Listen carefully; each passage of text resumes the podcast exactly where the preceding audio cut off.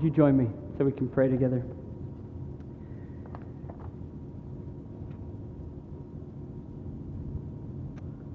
Gracious God and Father, what we have just heard read over us are words spoken by the, the Son of God, by the power of the Spirit that has been preserved for our good. And we come to this moment together not for me to be active and for these, my brothers and sisters, to be passive, but we come into this moment to all actively listen to your voice to hear you and to be with you and to be changed by you. And I pray, God, that you would graciously and powerfully and truly do a work that only you can do of transformation.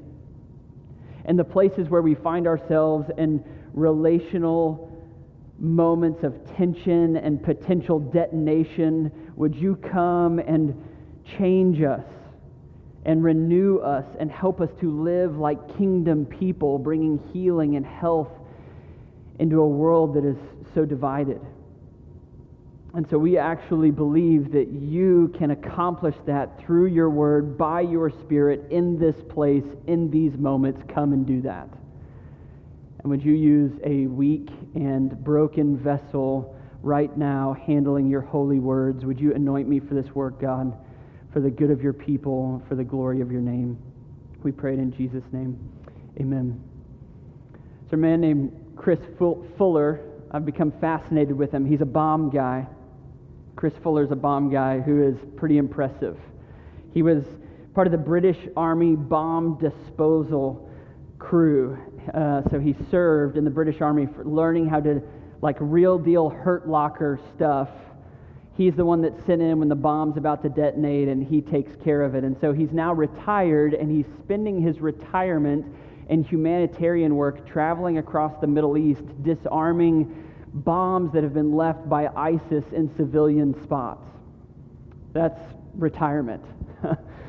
uh, and he tells the story of crawling into these apartment buildings where they have intel that bombs have been set somewhere in these buildings, and he's the guy that gets sent in. So sometimes walking carefully, sometimes army crawling through rubbish, moving trash out of the way, looking for where is the tripwire, where is the detonation, and where are the explosives. And how do I locate both of these realities? He tells the story of coming upon a tripwire and realizing, like, under this pile of trash, had I been moving too quickly, me and everyone for blocks around would be no more discovering these things and brushing away and then finding the explosives themselves and getting a picture of what's going on. And he realizes in these moments, he talks about the calm that's required. He said, I'll literally be laying there in moments thinking, What am I doing here? And he said, I just have to breathe, be calm, I have to be patient, I can't get ahead of myself. he said, It requires tremendous risk I mean, to be in that moment realizing that the wrong move, the wrong, this could cost us all significantly. And the truth is that the work that Chris Fuller is doing is in some ways what Jesus is calling us into here. That there is a relational detonation, like where there is relational evil intention and where it is mishandled and where it escalates and detonates, it leaves people wounded. The shrapnel flies in emotional ways and relational ways that sometimes some of us are, are the walking wounded, and it happened before we were born. It has generational impact in families and across lines because where in that moment where there is relational tension and there's potential for detonation, like, ah, here's the tripwire, there are the explosives, where we are not calm and patient, where we are not marked out by the Spirit of God, we can cause relational detonation that has fallout sometimes far longer than, than even uh, a physical explosive would bring. And into this space of tension and challenge, we're going to be, we're going to be invited to respond with patience and calm and risk. To be kingdom people that disarm relational evil. In many ways, what Jesus is doing is he's operationalizing an earlier, an earlier word in this Sermon on the Mount. Earlier, he said, Blessed are the peacemakers, for they will be called sons and daughters of God. He told us we're called to make peace. And now, a little bit later on, he's circling back on that reality and he's operationalizing it. He's giving us hurt locker training. He's saying, Listen, if you're going to do that work, this is what's going to be required of you. And so, together, what we are going to realize is this that kingdom people are called to disarm relational evil. And he's going to show us that we do it in two different ways. We do it by calmly standing against evil while lovingly standing for relationships.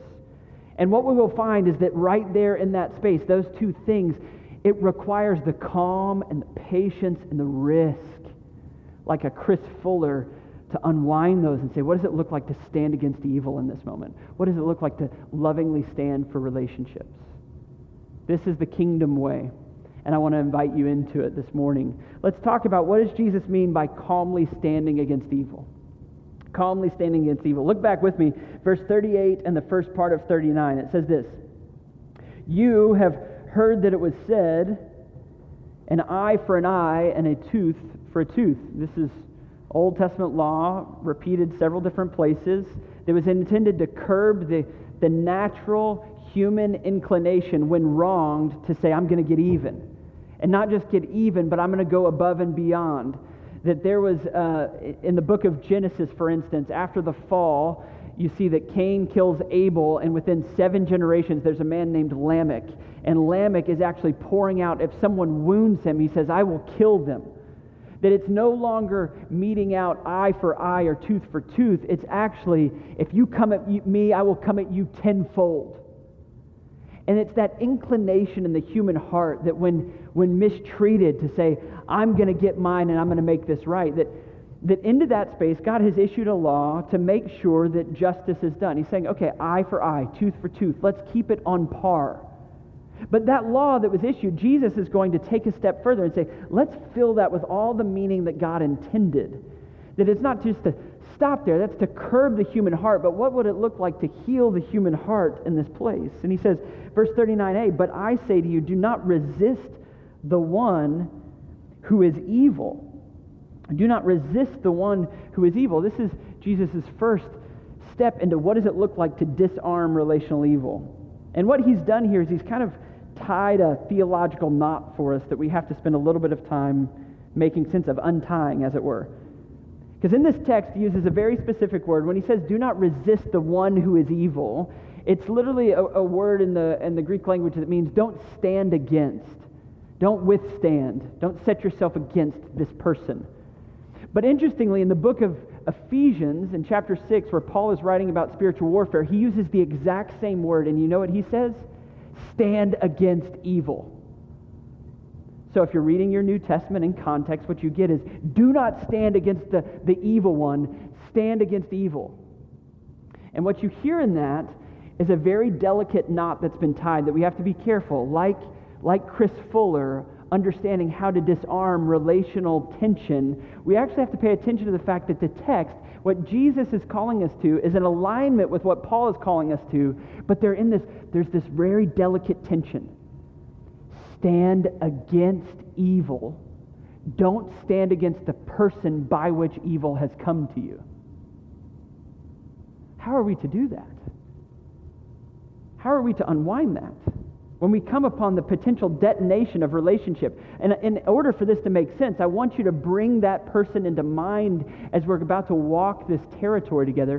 Bring that person to mind that you're tempted to think of as an enemy, or that might think of you as an enemy the family member, the coworker, the boss, the, the neighbor, the person where there, that tension is present, where there's been evil done, where there's been mistreatment. Into that space, what Jesus is going to say is calmly stand against the evil without standing against the person. Well, let's see if we can make sense of this. How does this work? He gives us four examples in the following verses.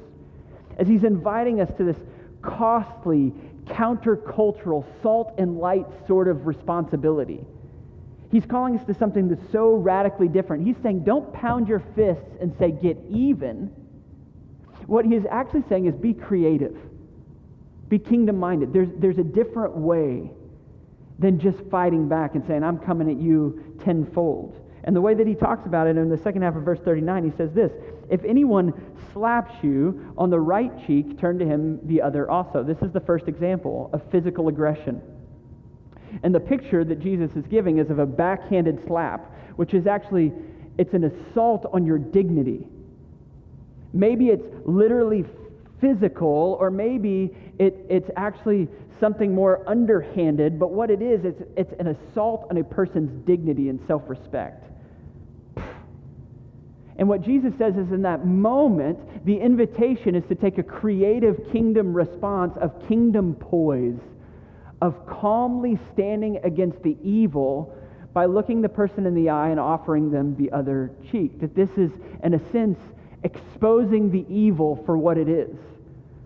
By not engaging fully, but standing humbly and looking the assault, the, the assailant in the eye. He gives a second example, not just this physical uh, assault, but in, in verse 40 he says, If anyone would sue you and take your tunic, let him have your cloak as well. This is material imposition. Something has been taken. And in this space, he's saying, We don't fight back. We say, You know what? We'll, we'll have this as well. You want my cloak? We'll, we'll have this undergarment as well. Take, take it all. He goes on to say, And if anyone forces you to go one mile, go with him two miles. This is oppression. This is, this is actually very clearly would have immediately registered in first century Jewish ears. This is the oppression of the overseers. The word force here is a command that it was often used of the Roman army. And the Roman army could require of a Jewish citizen to go one mile. This is like when Jesus is carrying his cross and he doesn't have the energy to keep carrying it. The Romans force Simon to go a leg of the journey because they can force you to do that. They say, you need to go the next mile.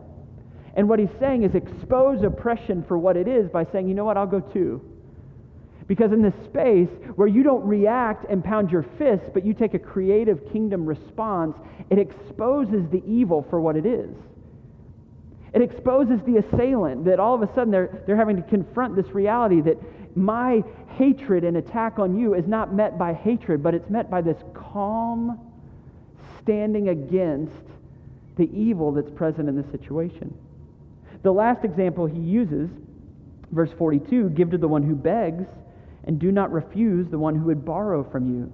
This is financial imposition. And, and I think we need to be clear. He, he doesn't actually say give exactly what is requested, because sometimes that the one who is begging may be asking for something that's not healthy for them and those around them, but he does say give to the person.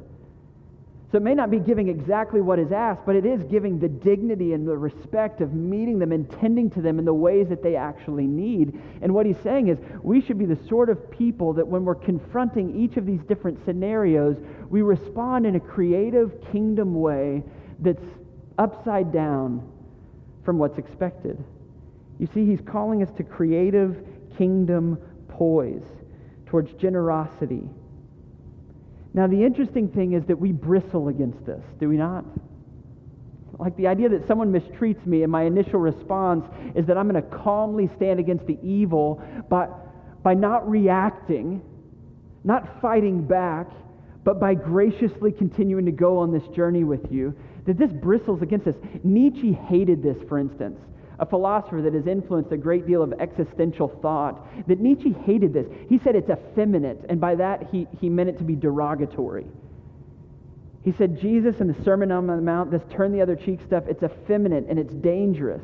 He says, what we need is blood and iron, the will to power. This is how you exert yourself in the world, says Nietzsche. Blood and iron. This is what's needed. But I think before we paint this picture of this being so weak and mealy mouthed and dangerous for us as a people, because we're just going to become a mat upon which the oppressors trample, we need to look at a spot like Proverbs 16:32 that I think speaks a truer and a deeper word than what Nietzsche is hearing. Proverbs 16:32 says this, whoever is slow to anger is better than the mighty and he who rules his spirit than he who takes a city. Do you hear it? This is what Jesus is calling us to as kingdom people. He's saying, in that moment of, of being mistreated, of having your dignity assaulted, to rule your spirit in that moment is more profound and more powerful than taking the whole city by storm. So that's power. That's beauty. It's the reason we still celebrate the life of Martin Luther King.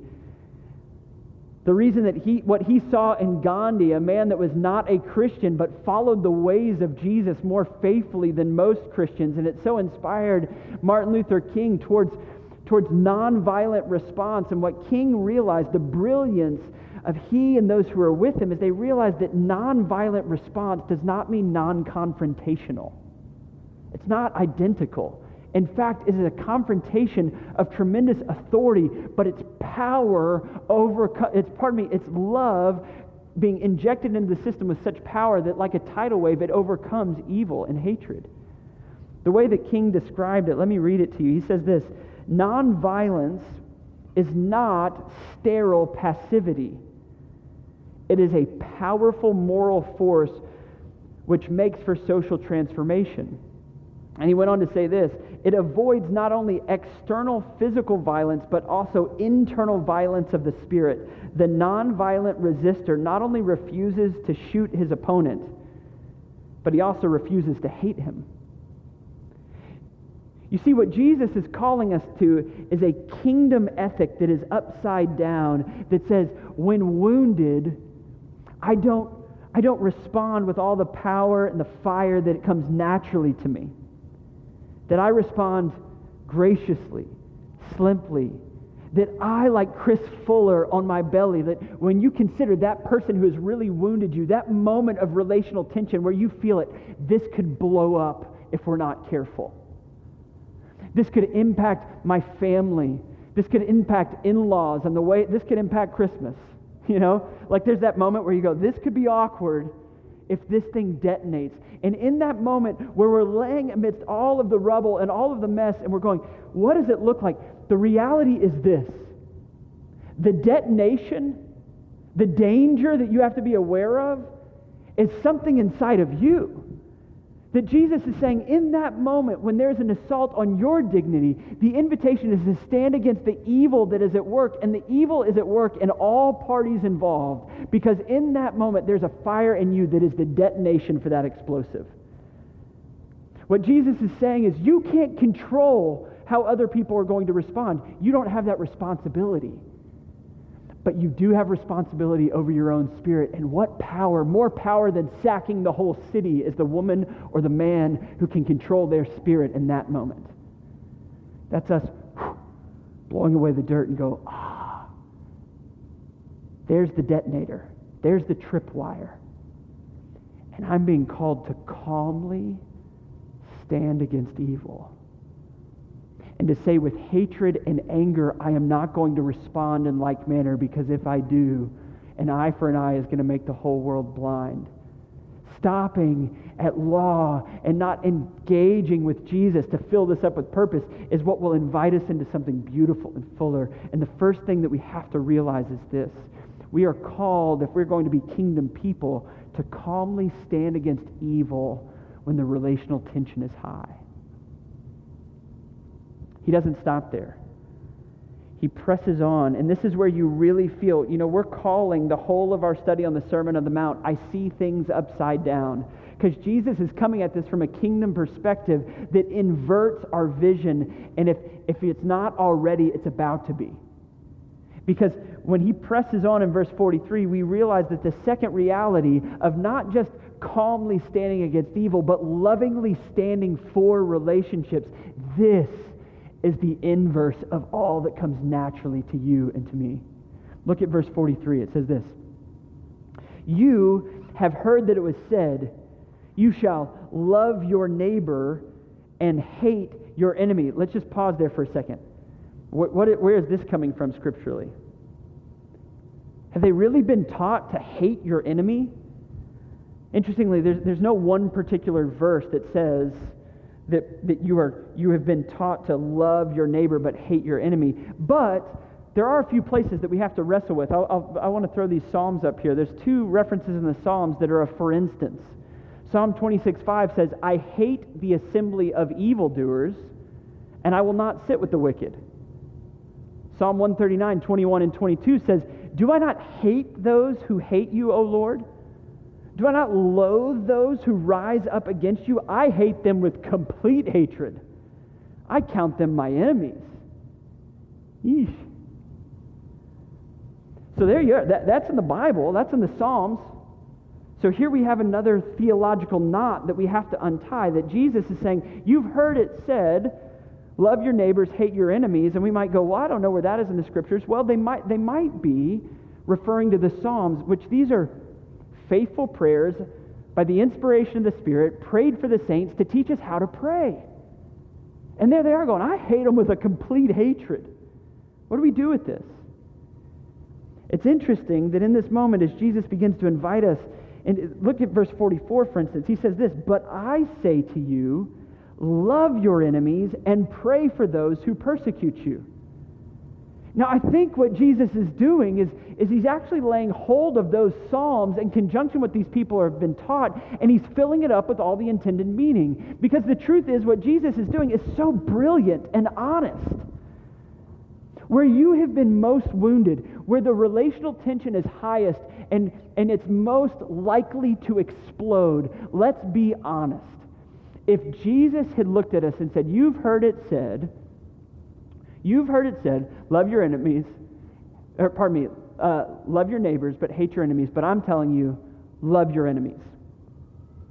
If that's all he said, the truth is, that in the places where we have been really wounded, we go, I'm not in a position to love them. I hate them. It's burning in me. They've wounded my dignity. They've mistreated me. It's painful. I'm dealing with the fallout from it. And Jesus goes, Yeah, yeah, pray and love them. And by the way, here's all these prayers that teach you how to pray. Isn't it interesting that these are the prayers of the saints before God, pouring out honestly what's in them, and they're going, God, I, I hate them. That's what's in me. But they're prayers offered to God. And in fact, if you're going to get to the place of being able to love the enemy, you better be able to be honest before God about what's in you naturally. That the picture that Jesus is giving, he's saying, how do we how do we lovingly stand for relationship when relationally wounded? We love and we pray. And some of our prayers might sound like the Psalms. It might sound like, God, I, you're calling me to love someone that right now there's a fire burning in me. And he's going, Yeah, yeah. It's a greater power to master your own spirit with my power than to sack a whole city. So stay with me in this place. Pour it out to me. Pray it to the bottom so that you can show up and love them because we're not going to disarm this thing otherwise. Your hatred and your fire is going to detonate this thing, and we are all going to have to live with the relational fallout of it. Listen to me. Pray for those who persecute you, and love your enemies. Prayer and love are fuel for each other. If you try to love an enemy, you're going to need to go back to God and pray. And if you're really praying to God, you're going to be catapulted into loving your enemies. And as you love your enemies, you're going to go, Ooh, I'm weak and needy. I need to go sit with God and deal with this. Love and prayer fuel each other. If we are going to lovingly stand for relationships, we pray and we love. But then this, this is where Jesus just, he just keeps pressing, and I don't want us to miss this. Because this last one is where you finally feel like, oh, yep, I'm definitely upside down. Like I've felt it, I've felt the tension, but now I am actually flying upside down because the last thing he's going to say is this Don't just calmly stand against evil, but as you're lovingly standing for relationship, you're supposed to pray for and love the person. And then lastly, he's actually going to say, and warmly embrace them. Stunning. Upside down. Backwards. Kingdom. Look at it with me. Verse 45 to 47. This is what he says. He says, So that you may be sons of your Father who is in heaven. For he makes his sun rise on the evil and on the good, and he sends rain on the just and the unjust. For if you love those who love you, what reward do you have? Do not even the tax collectors do the same? And if you greet only your brothers, what more, pardon me, what more are you doing than others? Do not even the Gentiles do the same? What's he saying here? What he's saying is, well, let's, let's just examine how your father responds to those that hate him, who disregard his word. What he says is, he equally sends sun and rain on the just and the unjust, the righteous and the unrighteous. The farmer that is on his knees pleading, God, send the rains, and the one that is cursing God, and their plots are next to one another. The rain and the sun falls on both of them. And what God is saying is, I'm merciful to all. That's what I do. I just can't, I can't wait till some night when we're watching the news and uh, the, the weather report. I wish in our own hearts that we could receive it like this, or maybe even a weatherman would deliver it to us like this. Like, all right, here's the weather report sun, which means God's merciful to you. The next day, rain. You know what that means?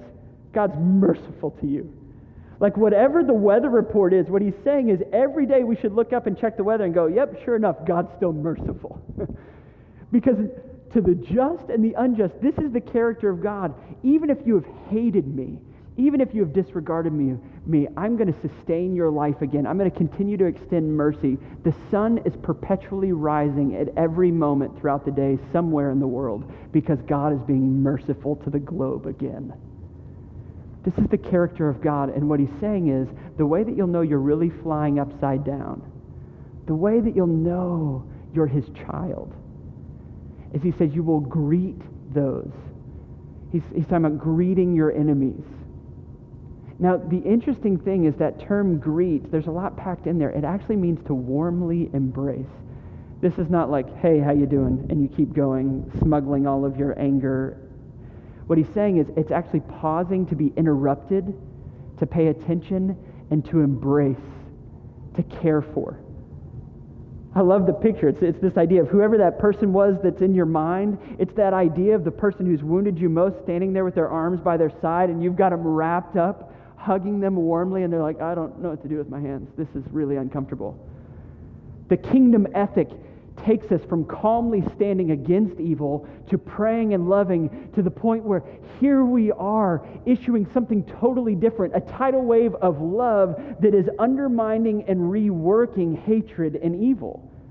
This is the kingdom ethic. This is the disarming of the relational bomb. He's inviting us to experience deeper intimacy with the Father by living like his children in the world. You see, if we're going to be Chris Fuller in the world, if we're going to be bomb people, bomb specialists, kingdom people that disarm relational evil, we have to calmly stand against evil but while lovingly standing for relationships. And the beauty is that he finishes in verse 48 with one of these just little haymakers that Jesus loves to slide in there. He says, at the conclusion of his teaching, You therefore must be perfect as your heavenly Father is perfect. Just like a little zing right at the end.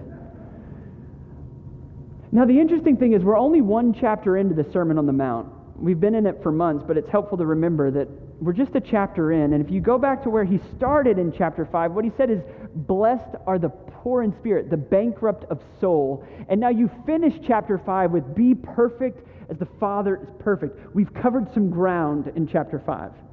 You're like, well, we started with this introduction of like, all the blessings are for the impoverished of soul. And now we're on this peak of be perfect because the Father is perfect. And you're going, whoa, the distinction between that valley and that mountaintop. But what we need to hear is this that, mountain, uh, that, that mountaintop and that valley low, they're not so distant. They're not so distant. The journey that Jesus is on is this recognition that once again being invited to be impoverished of spirit because it is the way of death to ourselves that leads to the peak of maturity and completion and fruitfulness in the Lord. And what he's saying is this you need to recognize your impoverishment of spirit. What you need to recognize, hear this, is that you, in and of yourself, are an enemy of God. Bankrupt, enemy Ephesians 2, we were born at enmity with God, hating his reign and rule, following Satan, the prince of the power of the air, Ephesians 2 says. That's who we naturally follow because we like his word. That is, take a shortcut, make it about you. If somebody wounds you, wound them back. And we go, yeah, that all makes sense because it's natural to us. And in our nature, we're God's enemy. And do you know how he treats his enemies? He lovingly stands for the relationship while calmly standing against the evil. In Isaiah 50, it talks about the suffering servant as his beard is ripped out. You get the sense that as Jesus' beard is ripped from his face, he says, Well, take the, take the left cheek as well. They put a nail in one arm, he says, Well, the other as well. Because what I'm saying is this I'm calmly standing against the evil that has riddled the souls of humanity, and they need to be rescued from the evil that's a ticking time bomb in their chest. And what I'm saying is, put it on me. I will calmly stand against the evil, and I will take it on so that I can lovingly stand for relationship and say, I call you as my bride, as my child, as my brother you can come home and be in relationship with me. You see, what Jesus did was creative and heavenly and kingdom. What he did is he took enemies and he made them his family. This is the good news of the gospel. And when this washes and renews our soul, that we are enemies of God that have been called into his family, what we realize is this we are set loose in the world to transform enemies into our family. That we get to wrap people up in this moment where they're like, I don't, I don't know what to do. And in this place, we're going, ah, by the grace of Jesus that is flooding me, I get to embrace those that, that are aiming to mistreat me. And in that place, what I can see is the disarming of relational bombs and the unleashing of the, of the healing of the grace of Jesus in the world. We get to be kingdom people who disarm relational evil by calmly standing against the evil while lovingly standing for the relationships. Let me pray for us.